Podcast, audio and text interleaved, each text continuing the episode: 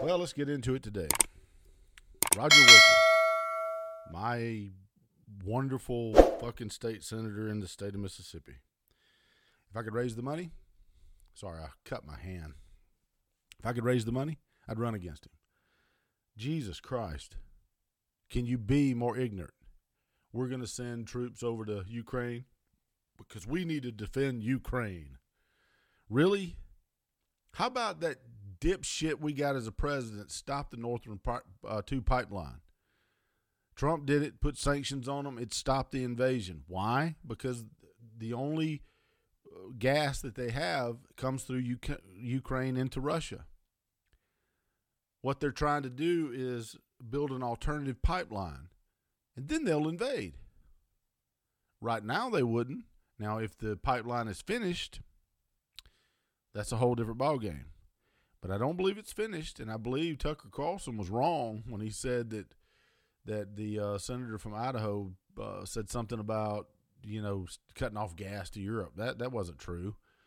The, she was talking about the production of the Northern Two pipeline, which this dipshit president we have, which Roger Wicker has went on went went got on board with the the green new steel, the spending that we can't never pay for, the fucking and now he's talking about we're going to defend Ukraine.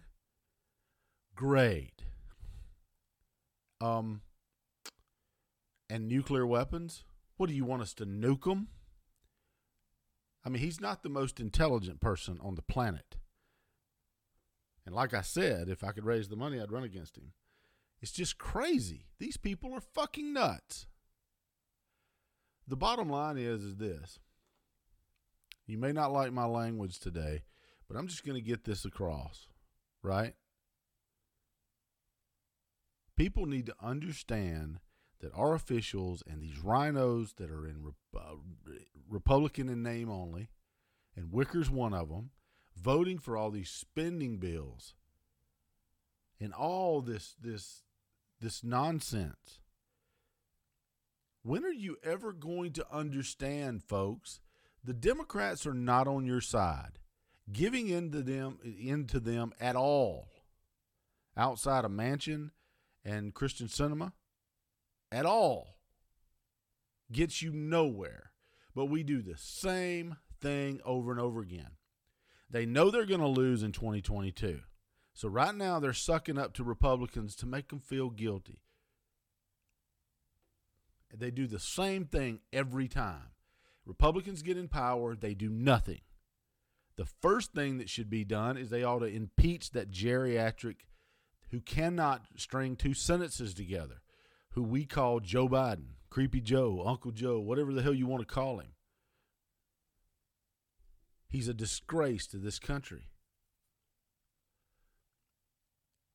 And if you can't see that that he can't, he is not cognitive. He he doesn't have the cognitive function to be able to run this country. You're an idiot. He's weak.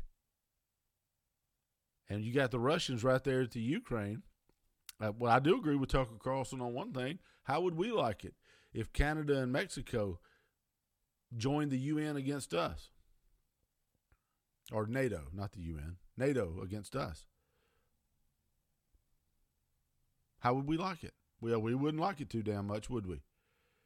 The way you stop Putin is the way Trump stopped Putin. The way you stop immigration or illegal immigration is the way Trump did it. Remain in Mexico. The Supreme Court seen it. They tried to slow walk that shit at the border.